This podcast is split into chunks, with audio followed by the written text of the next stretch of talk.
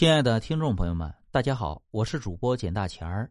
咱们今天分享的故事叫《狐族的灭族之恨》。曹州府有个姓李的书生，家里很富裕，但住宅不宽敞。宅子后面有一个几亩地的院子，一直荒废着。以前一个老头来租他的房子住，愿意出一百两银子作为租金。李公子以没有多余的房子为由，谢绝了他。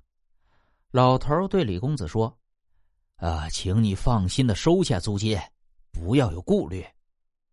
李公子也不知道他的意思，就暂且收下了租金，看看是怎么回事。过了一天，村里的人看见车马家眷进了李家的大门，纷纷扬扬的，好像有很多人。大家都怀疑李家宅子并不大，怎么住得下这么多人呢？那有的人就来问了，李公子却一点都不知道这件事。回家看了看，并没有任何的声响和动静。又过了几天，租房的老头忽然来拜访，对李公子说：“呃，来贵府已经好几天了，事事都得重新安排，又得开锅做饭，又得打床睡觉，一直没有来得及拜访主人。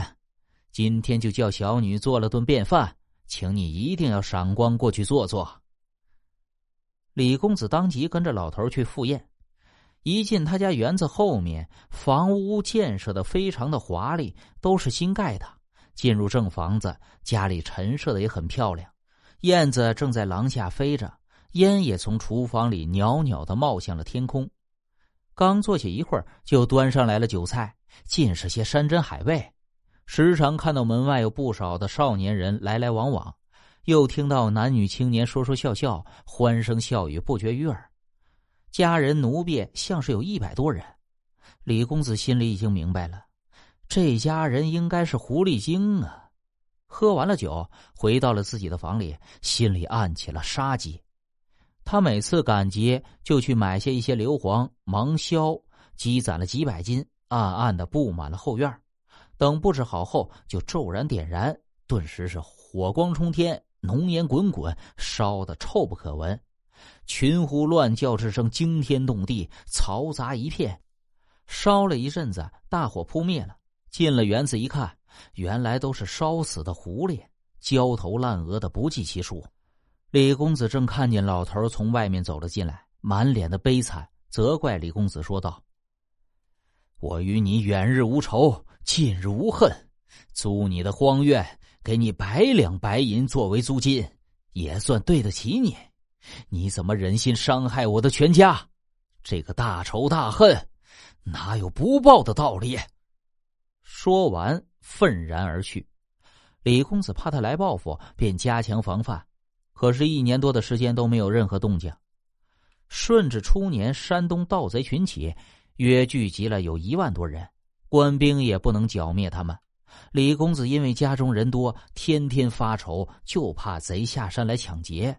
正为难之际，村里头来了一个算命先生，自称是南山翁，算人的生死命运、祸福吉凶，一时是名声大振。李公子也请他来家里算卦。算命先生一进屋就肃然起敬，惊呼李公子为天选帝王之相。听了大师的话，他认为这是无稽之谈。算命先生却是郑重其事的坚持，这样说。李公子也是半信半疑，对算命先生说：“啊哪有白手起家的帝王啊？”算命先生说：“自古帝王君主有很多都是匹夫出身，有谁生下来就是天子呢？”李公子仍然持怀疑态度，但是算命先生却是尊敬起来，经常上门做客。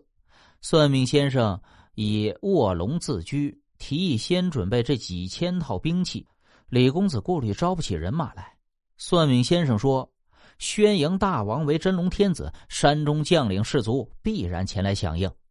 李公子很高兴，便让先生按计划行事。他把家里的银子全部拿出来，低价购买弓箭，准备起义。隔了几天，算命先生来说：“凭借大王的威望，加上我的三寸不烂之舌，各山头没有不愿意归你指挥的。”果然，不出十天，就有数千人马来归顺。于是李公子便派算命先生为军师，竖起大旗，设置五色彩旗，占据山头，建造围墙。一时声势大振。县官带兵来剿，算命先生指挥兵马，打得官兵大败而归。县官害怕，报了通州知州，温州兵远来讨伐。算命先生又指挥人马埋伏起来，一举将知州官兵打得大败，伤亡惨重！从此，李公子声势更大，人马到了一万多，李公子便自立为九三王。算命人又谋划。派一支兵抢劫京城，前往江南的军饷。于是九山王威震天下，任命算命人为护国大将军。从此，李公子在山上是高枕无忧，非常的自负，以为黄袍加身、称王称帝的日子为期不远了。没想到朝廷已经准备进剿，并汇集了六路兵马、精兵数千，四面包剿九山王。这时人喊马叫，遍布山谷。九山王大为震惊，呼唤算命先生来商议对策，却不见。九山王束手无策，他登上山顶，一望长叹：“我今日才知朝廷的势力之大呀！”不久，官兵攻破了山寨，李公子被擒，妻子老小全家被杀。他这才明白，算命先生就是当年的老狐狸，原来是以伤害李公子满门来报复他当年的灭族之仇呀。